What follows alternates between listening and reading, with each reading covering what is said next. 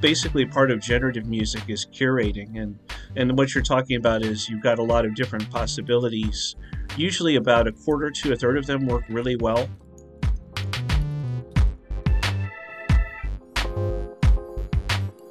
So you put these samples, and again, uh, you know, about a dozen others, you put them into the generator, and then what happens? It just kind of spits out some possibilities? Yes, actually. So it goes through some processes, and it Uh, there's about maybe a, a lag of three to five minutes getting set up, and then it actually starts rendering the pieces, and you can watch it rendering each piece that comes out. I'm Sarah Fenske. This is St. Louis on the Air. And before we move on, I want to remind you that the biggest source of St. Louis Public Radio's funding comes from listeners like you. Because you value what you hear on St. Louis on the Air, donate today. Go to stlpr.org/donate. That's stlpr.org/donate.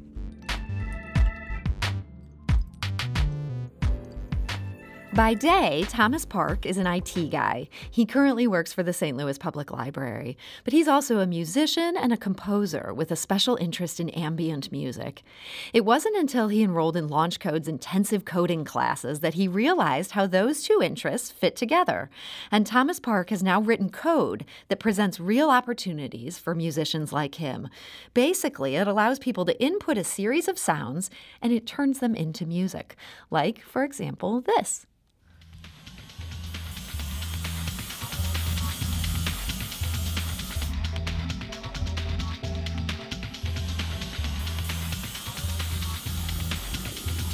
And that was one of thousands of pieces that Thomas Park's invention, the generator, has spit out in a matter of just minutes. That makes Thomas Park really excited about the possibilities, and he joins us now to talk about them. So, Thomas Park, welcome. Thank you very much, uh, Sarah, and everybody. I'm, I'm really glad to be here today. Um, uh, and uh, to discuss this this invention with you guys. Yeah, so Thomas, this invention, this is pretty cool. When I say the generator has led to thousands of pieces of new music, I guess I'm not yeah. exaggerating on that. How fast can this code produce something new? Well, once you have all the settings set up, which basically involves choosing different sort of sounds for the voices or possibilities of sounds for the voices, and there's maybe six or seven different voices, um, you can make a song in about maybe a third of a second. So if you add that up, I don't have a calculator, but a lot of songs very quickly if you want to. Many, many songs. So, since you've developed this thing, how many would you estimate that you personally have had come out of it?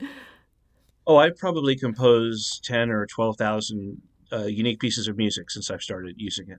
And and I know you know not all of these are as, as good as everyone. Like you you spend some time sorting them out. Of that ten to twelve thousand, have you been able to get some where you're happy with how it sounds? Yes. So I mean, basically part of generative music is curating, and and what you're talking about is you've got a lot of different possibilities.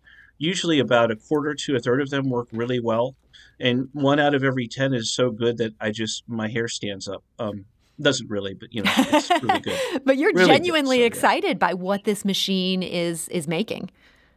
Well, I, I, I mean, I, I, uh, I haven't seen anything like this before myself. I know there's some products out there that are more commercial, but this is going to be a free um, open source module for anyone who uses Python code. So this is, I think, this is the first time that musicians independent musicians and coders are going to be able to mass produce generative music based on samples. I, I think this is a groundbreaking uh, situation for music. So, so Thomas, I want to show people how this works. And as you and I have discussed, I am not somebody who knows anything about music composition, and so you kind of had to walk me through this. And I want to walk mm. our listeners through this too. You were willing to share sure. some inputs with us, and, and you let us see mm. some of the music that comes from that. You you shared more than a dozen inputs that went into creating. Uh, again, created hundreds of pieces here, um, but we picked out of those dozen, just a few to give people an idea. So here is one of the bass inputs.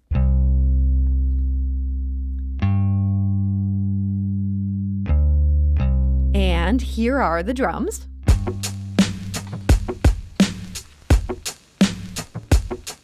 And here is some organ.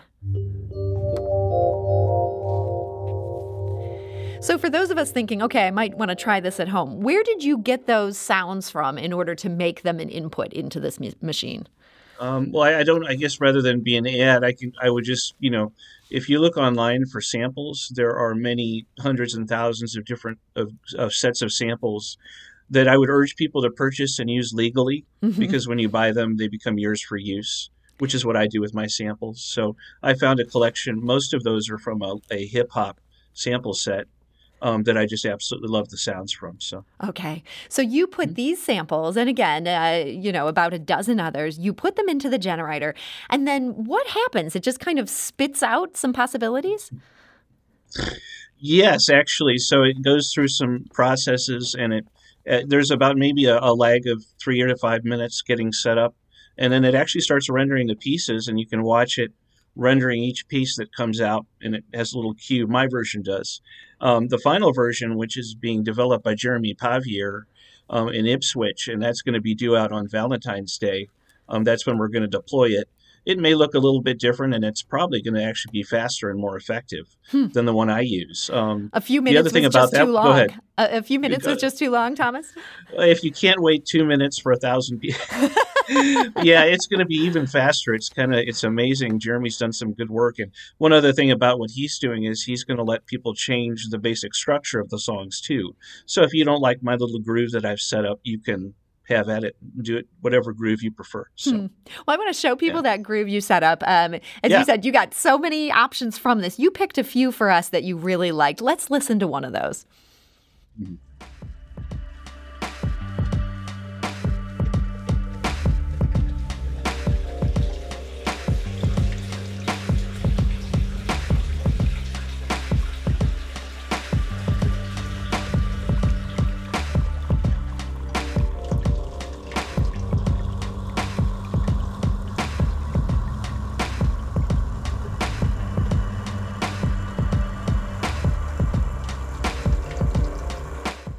So, Thomas, as a musician, what about that track appeals to you?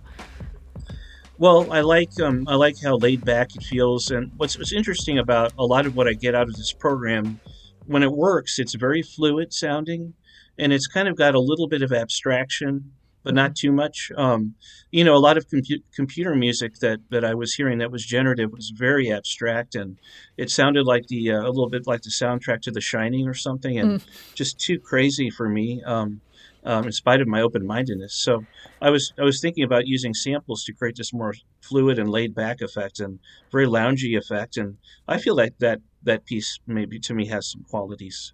Yeah, I, I can hear that in that piece. I also want to show Mhm. people, though, not every piece comes out that well. Here's one that didn't work so well.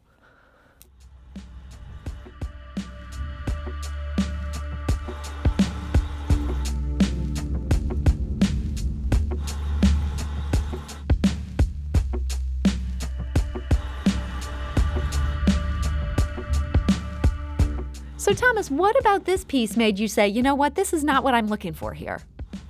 I think if you um you know although the basic background sounds about right, um, I can hear a little noisy sort of um, pad or organ thing that's that doesn't seem to fit the rhythm.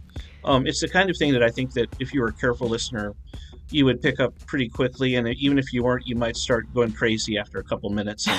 You wondering wondering if your neighbor was mow- you might wonder if your neighbor was mowing the lawn or something you know uh, so i thought that was a little distracting that part so i did i would curate that out i wouldn't use that one so. Okay, so you just maybe some extra sound in there. One of the inputs didn't end up meshing well with the other pieces. As it as was that, that, the, was if you listen to that pad sound that was just a little bit off kilter after a while you'd really hear that i Hmm. think so yeah Well, well, so Thomas, bigger picture, you've long been a big fan of ambient music.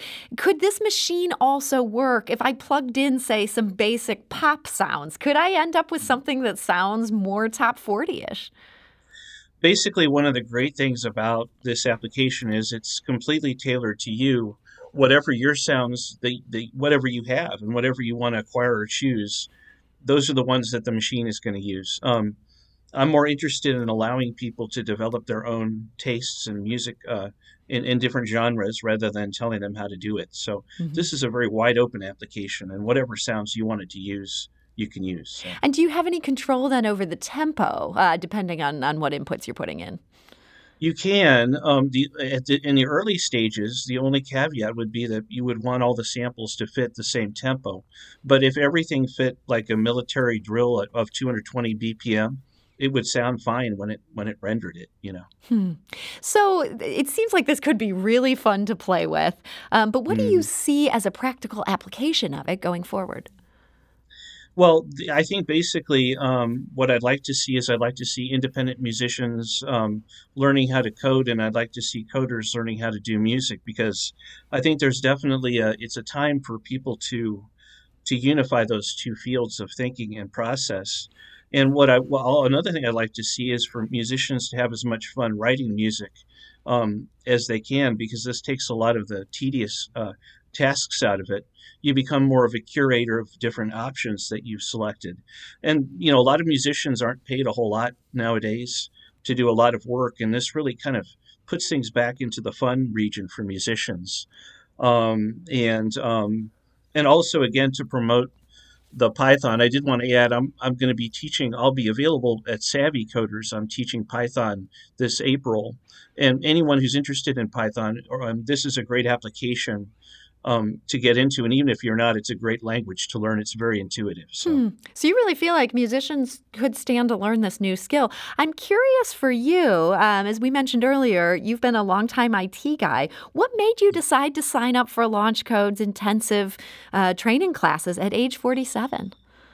Uh, yeah, that's you know I was working at the library and I was providing just really light tech help, and um, I kept seeing these signs for LaunchCode, and I, I guess I'm a little bit mystical, but it's something sort of called to me about this idea of learning how to code. I felt like maybe this was something I should I should look into. Um, so I did run it by my wife and also my manager, and both of them were very very supportive of hmm. this idea of pursuing code. Um, when I started the program, you know, right at first I wasn't sure if I was going to be able to do it, and for the first few weeks it was pretty foggy. Um, I hadn't used a lot of those parts of my mind in years, you know, since college. Uh, but after a few weeks, it really started to open up and, and was a real joy hmm. uh, to do. So, yeah. So, so, you felt a part of your brain um, just sort of connecting in ways it hadn't for a long time. Yes, I think so because I think you know a lot of us, not all of us, but a lot of us who lead our day to day lives, um, we tend to shut down parts of our creative um, um, abilities and parts of our even harder working and more abstract abilities. I know um, I in high school I really I was not good at calculus, and so when I graduated, I never wanted to see calculus again. But honestly, um, it would have done me a lot of good if I had kept pursuing it. that kind of thinking can really help help with other things in life. I don't think people realize how important it is to think a lot and stay active mentally, you know, through their whole lives. Yeah, I appreciate that plug. I, am somebody where it's impossible to think that I would ever learn to code, but I think just being uh-huh. forced to learn something new is, is so good for all of us. Now you've got these newfound coding skills. I know you've got this generator. Uh, you have a developer working on it with you. Do you intend to go mm-hmm. further down that path of, of becoming a coder? Well, yes. I mean, I've actually already started some other projects in terms of what I call dream logic, which is a way of helping computers to think in, in terms of almost a dream logic instead of in a linear way. And that's an entirely different subject that I've started with because I'm, I'm trying to see if we can still use computers to relax us and entertain us instead of them working in a linear and, and, and rapid pace fashion. So I've got a lot of stuff going there. I, as far as I'm concerned, it goes as far as I, I can stay on this planet. So I guess um, as long as I'm here, I'm going to keep trying. So well, that's great. And and in the meantime, you've got this generator. I know your plan is to keep it open source so anybody can play around with it. Mm-hmm. If people don't have that coding knowledge, but they still want to give this thing a go, um, could they be of use to you as you're continuing to develop it? Well, I think so. I mean, anyone who's interested at all in this project should feel free to contact me. I mean, we, um, for one thing, we may get in a situation where we're able to take some of their sounds and cooperate with them, and we can do the work on board here, um, depending on how many people are involved. You know, um, if you're interested, you know, please contact. There's there's a lot to talk about, and you don't have to be an ace coder um, to do it. So, hmm.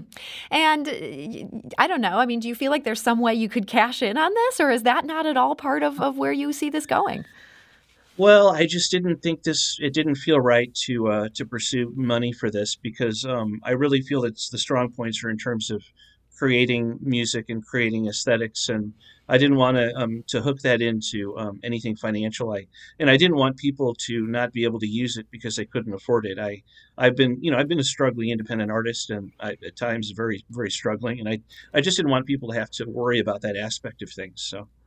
Well, I, I, appreciate that, and it's been interesting to learn about this. I hope people who who are interested in music will take advantage of this. And um, if people wanted to follow up with you or to, to check this out, what would be the best way for them to do that? Well, I mean, can I mention my email address? Sure. If you're Is willing, sure. If not, I can I can okay. happily forward emails to you if you'd rather no, I, not put that I, out there. I'll mention it. It's just mine, not my wife's, so I hope she'll be okay with it. It's a, oh. it's um it's mystified thomas at gmail.com. So it's one word, mystified Thomas, um, and then at gmail.com, just the Gmail um, suffix. And okay. Um, yeah, I'm really good with email, and I'll I get right back to people. So um, go ahead, ask any questions or anything you want, and I will definitely get back to you. So. All right. Well, Thomas Park, thank you so much for joining us today. And thank you. This is St. Louis on the Air on St. Louis Public Radio, 90.7 KWMU.